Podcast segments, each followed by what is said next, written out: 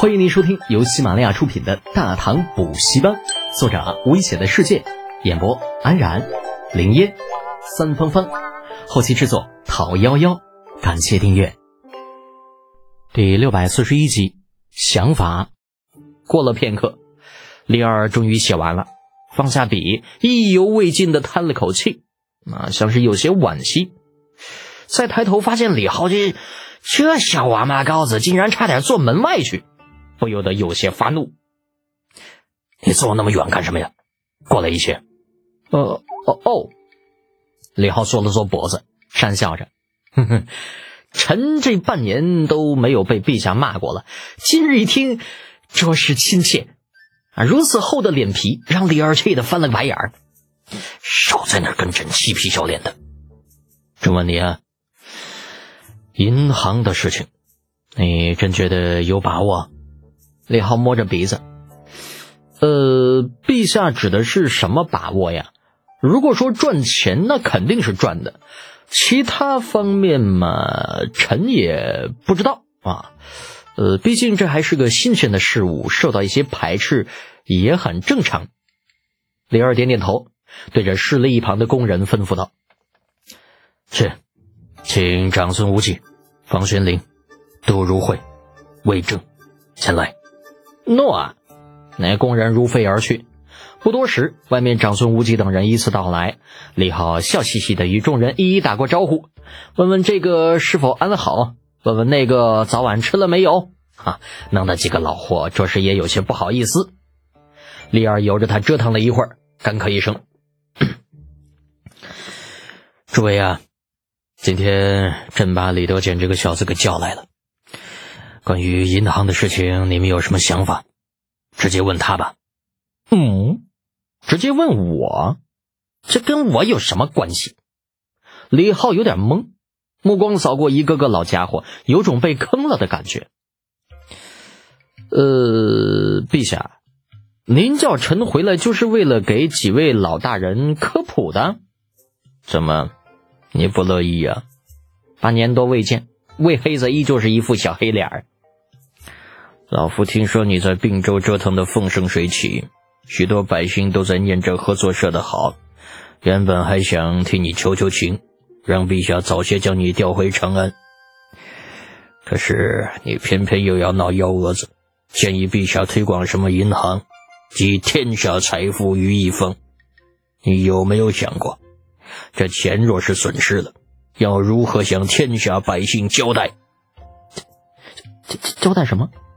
什么跟什么呀？这难道这老家伙现在就有通货膨胀的意识了？否则怎么可能问出如此尖锐的问题？李浩眨巴着无辜的大眼睛，琢磨着应该如何解释。呃，正想说话呢，却听这长孙无忌在边上说道：“哎呀，神成不要如此激动嘛！你说的，呃，只是一种可能性。”毕竟天灾人祸这种事情啊，是很难避免的。朝廷只要把钱守住，估计没人会动那些钱财的。李浩头上冒出了一连串的问号，感觉思路有些跟不上，总觉得这帮老家伙们话里有话，可能、大概、也许、好像、差不多，明里暗里把目标对准了李二，那是呗。在缺少监管的大唐，能把所有的钱都挪用的人，好像只有李二一个人能够做到。哎呀，这家伙可怜的，怪不得一早上就觉着这位皇帝陛下脸上尽是欲求不满。哼，感情这是被误会了。李浩苦笑一声，在众老货的注视之下，讪讪的说道：“嗯，几位老大人别这么看我。嗯，这个。”银行其实并非大家想的那么简单，如果没有一些制约啊，是不可能成立的。举个最简单的例子啊，我个人觉得，除非本人在银行中有存款，其他任何人都没有权利从银行拿出钱来，哪怕银行的创办者也是不行的。如此便可解决诸位的担心了。只是呢，这需要一个合理的监管机构来进行监管，可以独立于各部之外，直接对三省负责，啊，当然了，这只是我一点小小的不太成熟的建议。嗯，呃，毕竟银行对于大唐来说是一个新兴产物，我们有信心是对的，但是也不能因噎废食。嗯，有问题呢，我们大不了想办法解决问题就好了。嗯你小子说的倒是容易，可是解决问题的办法呢？只有监管就行了。呃，不，我并不是这个意思。李浩摇了摇头啊，向着魏征道：“嗯，我的意思是，我们在做任何一件事情之前，考虑到不利因素是正确的，但是仅仅考虑不利因素而不考虑优势也是不可取的。毕竟任何事情都是相对的嘛，有好处就有坏处，银行也是一样的。诸位只看到了其中的弊端，而优势呢？啊，各处设立银行分行，统一调配各路州府的税赋。”每年可以省下多少这个花费嘛？诸位老大人算过没有啊？众人不语，毕竟这李浩说的没错啊。各州赋税每季都要送来长安，路上的这个米费不知凡几呀！啊，若是成立银行，啊，由银行统一调度，啊，这些个费用完全就可以省下来嘛。举个最简单的例子，假如太原府有一批秋粮需要解送长安。那若是有银行来调配，完全可以将这批粮食就地卖给各路前来并州的粮商。这些个粮商不必带着太多的钱，只要把钱存进银行，然后带着票据到并州，然后凭票与官府购粮。